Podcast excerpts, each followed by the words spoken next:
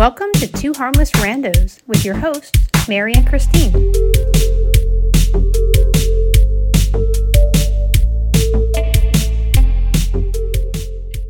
You know, I was thinking back to the conversation we were having about the new friends you were making and putting yourself out there and how you were meeting these people who were doing such creative, artistic things.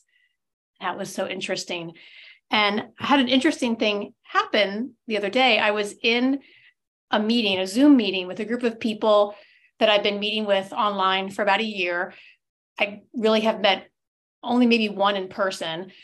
We meet for about an hour, a couple times a month to talk about like uh, spirituality and intuition. Anyway, something came up and someone had a question and they sort of deferred to me and another woman in this group of 10 and said, Oh, I'm going to let them talk about it. They're the creative types. And I thought, it kind of took, it, it made me stop for a second. And at first I was like, Oh, she thinks I'm a creative type. That's cool. And then I thought, wait, why does she think I'm a creative type? Like, what what have I done that made her think that this isn't an artist group? It's not a we're not creating things together. And it really made me wonder, like, what had I done that made her think that? And what does she think? Like, what's her definition of creativity if she's calling me this creative type?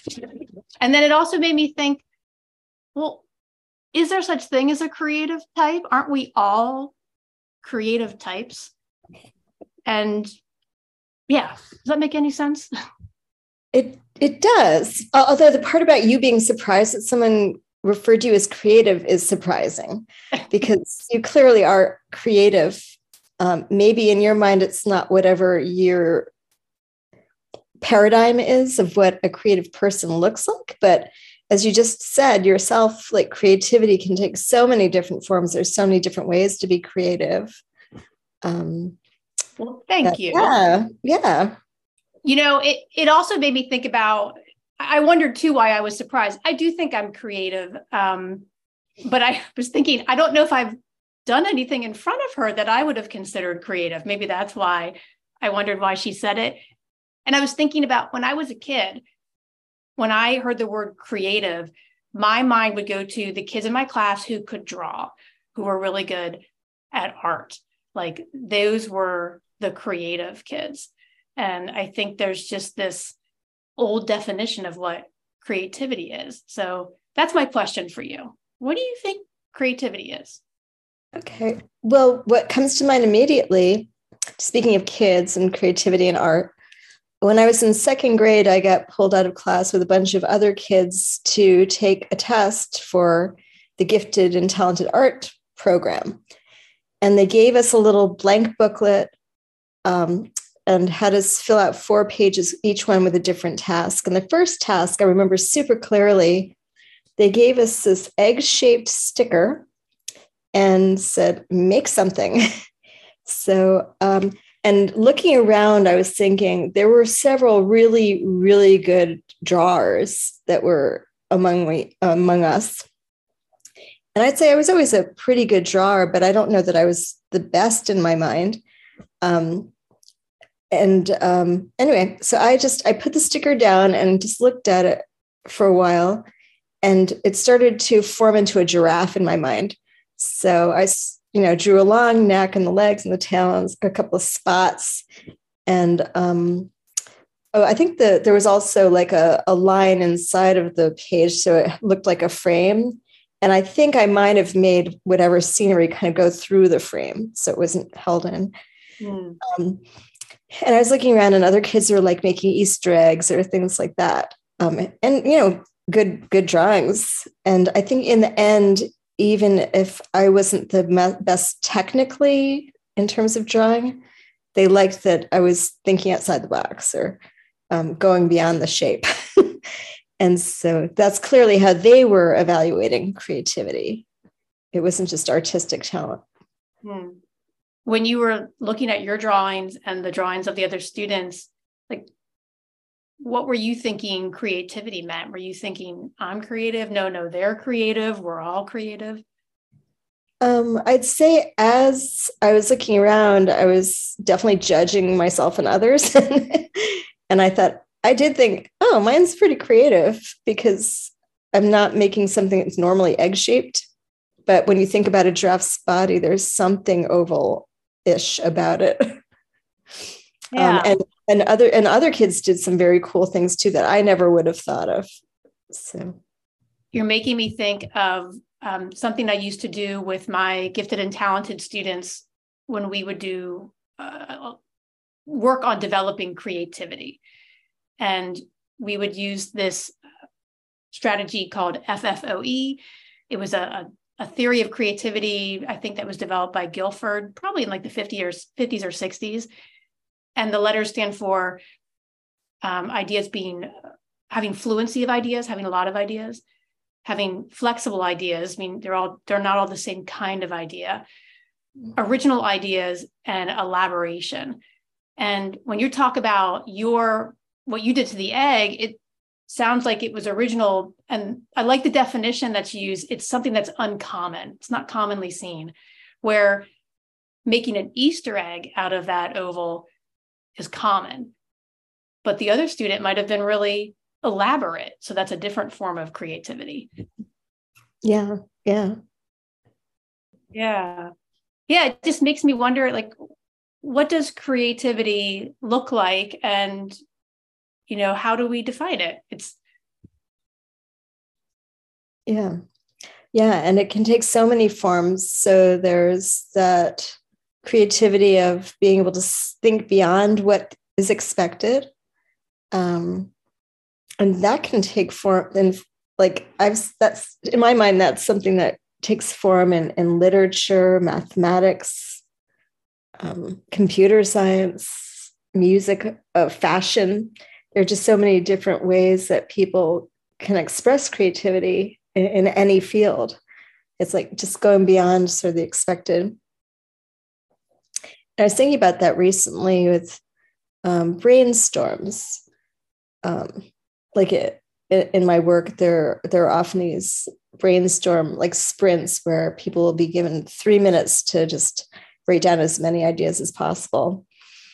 But what I've been finding a lot of times is that in that given time, there aren't any new ideas. It's kind of just rehashing of ideas that people have already talked about mm. um, and nothing really groundbreaking or new comes through and then people tend to upvote all the ones that have already been talked about the safe ones uh-huh. that's really interesting like and the, my so i was wondering about that like how do you break out of that pattern of expectation yeah it makes it makes me wonder too what what are barriers to being creative versus what fosters creativity and the fact that you had this time limit and pressure, I wonder, right. do you think that played a role? Yeah, I think it does. Because like in in other companies, when we've done brainstorms, someone like would do the old school paper like board thing. And you could do that electronically too, like whiteboards. And just have people shout out ideas and just write down everything. Um, but so you do get a lot of repetition in that case, but when you do get the repetition, then you can see where people are, you know, thinking the same way. But I feel like um, when you have people contributing verbally really quickly, just as many until it's exhausted, um, then at some point you, you get to a point where people start to go beyond the obvious. Yeah. We used to call it brain drain in teaching. Um, I would say to my students when you get to the point where you don't think you have any more ideas, that's the moment. Right. Keep going because often what comes next surprises you. Right, right, right. You have to get all the other stuff out of the way first, all the yeah. stuff that's um, at the forefront of your brain. yeah, you have to dump it out. It's um, and and you said something else interesting. You people were just rehashing all the safe ideas, ideas they thought would be okay. And there's something about creativity and taking risks. Right. Yeah. And creating a risk free environment where you feel like you can be wrong, that you could say something that's not going to be accepted. You could even be outlandish and as wild as you want to be. Right, right. Because there are no wrong answers when you're just brainstorming. Because that's, you know, that's where the the really interesting stuff can happen. And maybe a given idea is ridiculous, but there's a kernel of something in it that can be grown into something viable. Yeah. Or to, or to stepping stone. It was a it was a step you had to take to get to the next idea. Your brain had to step on that one first. Right. Like a bad first draft when you're writing. Right, right. Oh man, and now now I'm totally forgetting what this was, but I heard a podcast or a news story or you know Most or something like that recently, where they were talking about exactly that that a lot of the brilliant ideas that have happened in this world were not well most of them did not not just happen because someone had an aha moment.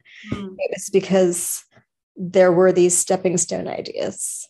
You know someone suggested something that didn't wasn't quite right but it was intriguing enough or different enough that it got someone else thinking and then that thinking triggered the the idea and the final person who executed it. So if i could go back and talk to my 10 year old self about creativity i think that's something i would tell her that i had this idea that creative people they just you know they just had their ideas. They just drew the great drawing. And i remember hearing about when they started looking at great works of art and they could sort of like x-ray them i guess and see the layers of painting and all the different versions of these paintings and the mistakes that were made and how they tried out different ways to make the art. And even just the, the way that artists will do little smaller drawings before they go into the big one i don't think i knew that as a kid to know that there was this whole creative process.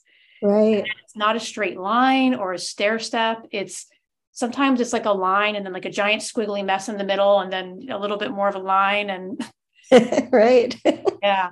And um i always thought it was important to teach my students that there is a process and a lot of that process involves creating things that are not going to be your final product. Either mm-hmm. because they fail or they were that stepping stone that piece. Yeah. Yeah. It's um it is funny how I think it's because our in our society the idea of creativity has never really been emphasized. Like it's like more productivity and knowing, and um, mm-hmm. and that would totally feed into that idea of you know art, artists art, artists are successful when they're able to just get something done and have a, a magnificent product like mm-hmm to present to the world. But you're right, there's like so much more. And I, I think there is that um, mytholo- mythos of the writer, the struggling writer, like struggling away with their typewriter and then throwing pieces of paper and crumpling them up and tossing over their shoulders. Um, but but yet but yet the individual's expectations are I don't know. Yeah. Or maybe in our minds we have those expectations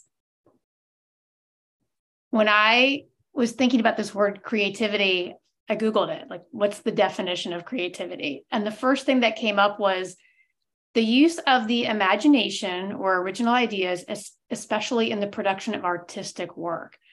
And I thought, oh, the first definition has to do with the arts, but I take issue with that. Yeah. Yeah. It's very limiting. Yeah um, it's really interesting when you google it you'll get you know what are the three types of creativity what are the five types of creativity what are the seven types of creativity so it really just depends on which researcher that you're looking at yeah. Um, but the one definition i've heard that i like when you look at the the word origin and you go back is from out of nothing or mm. to bring into being and i like that one better yeah but then also there's that idea of are there any original ideas left in the world? Are we always just springboarding off of other ideas and connecting to something else? Or are there truly things that haven't been created and thought yet? Mm. I, I, I believe that there are new things that come out. It's not necessarily brand new, but there are once in a while you just see these hybrid creations things that people create just by combining things in a way that no one else has before and makes they make it something new brand new and um, what comes to mind is um, uh, there's this there's going to be this fundraising event in bridgeport next week for an organization that provides counseling to families and children who couldn't otherwise afford it and the keynote speaker is Cey Adams, C E Y Adams. Mm-hmm.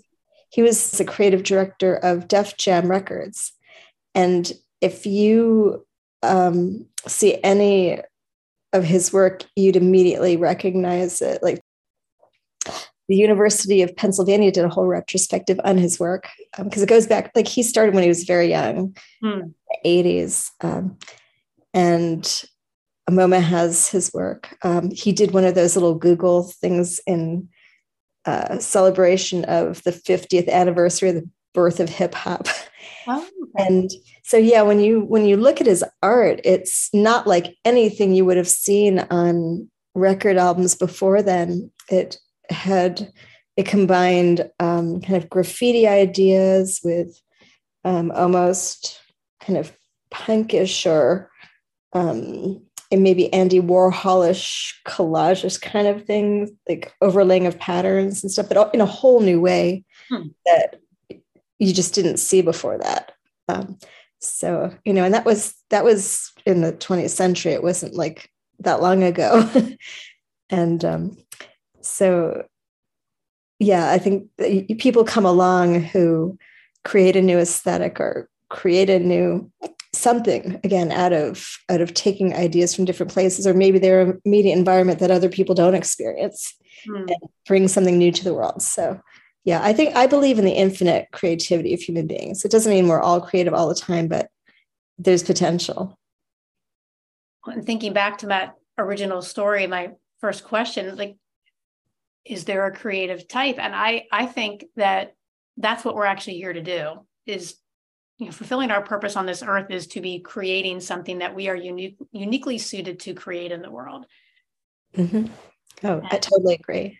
Yeah, I think, and um, yeah, I think it's another thing I would go back and tell my 10 year old self like, there is no such thing as a creative type. Everyone's creative in their own way.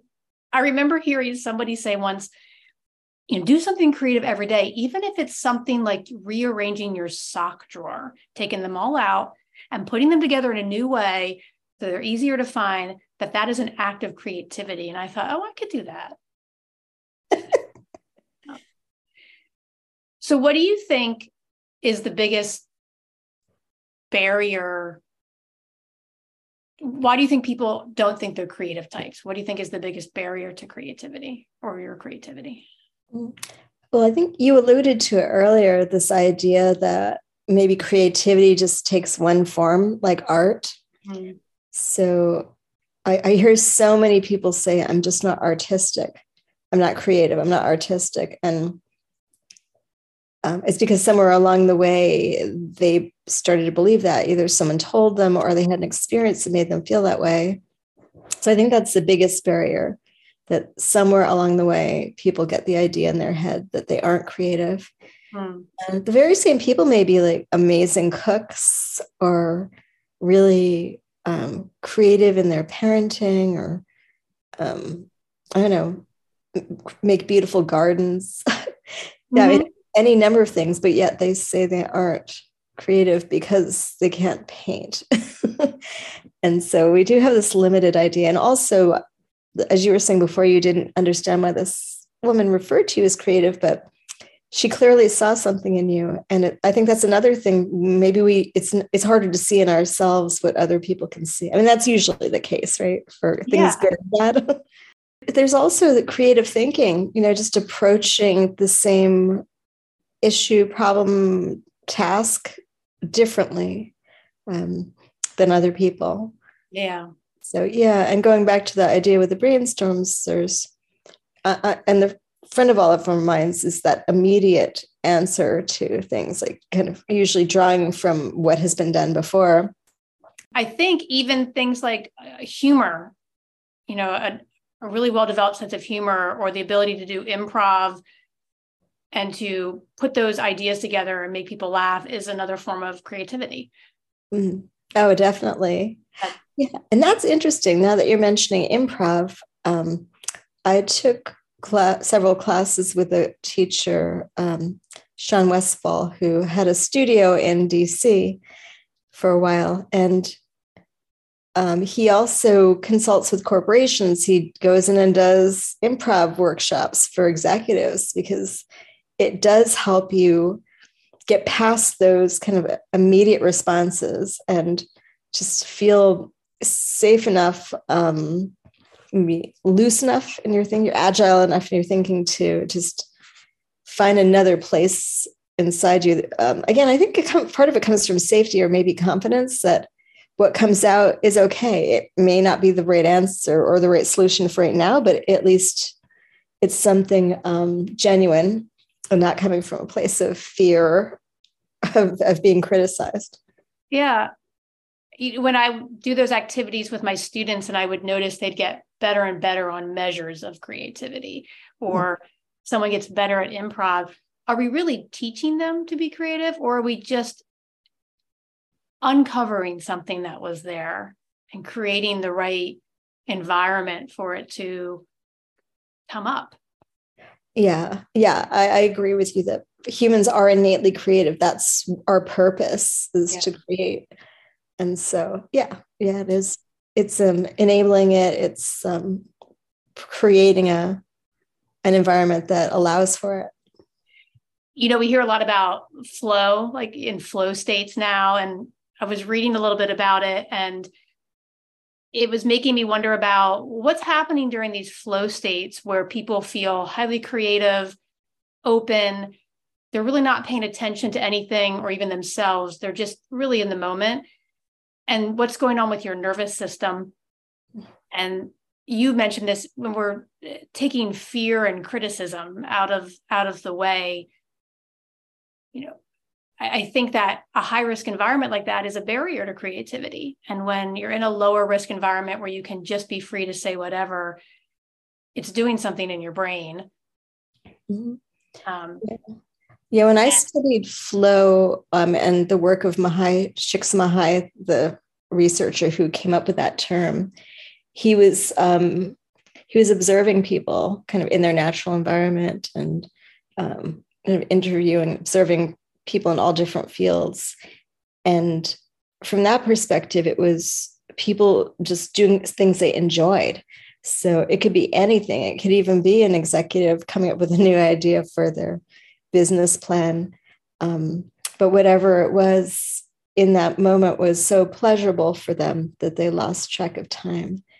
And so that, yeah, that definitely is related to creativity. It also speaks to the idea that anything can be creative if if you're in the mindset that yeah that the that possibilities are open because clearly when you're in that you're not thinking oh i have a deadline or i have to get this or you know this needs to be approved by other people. You're just like doing for the sake of doing. Yeah.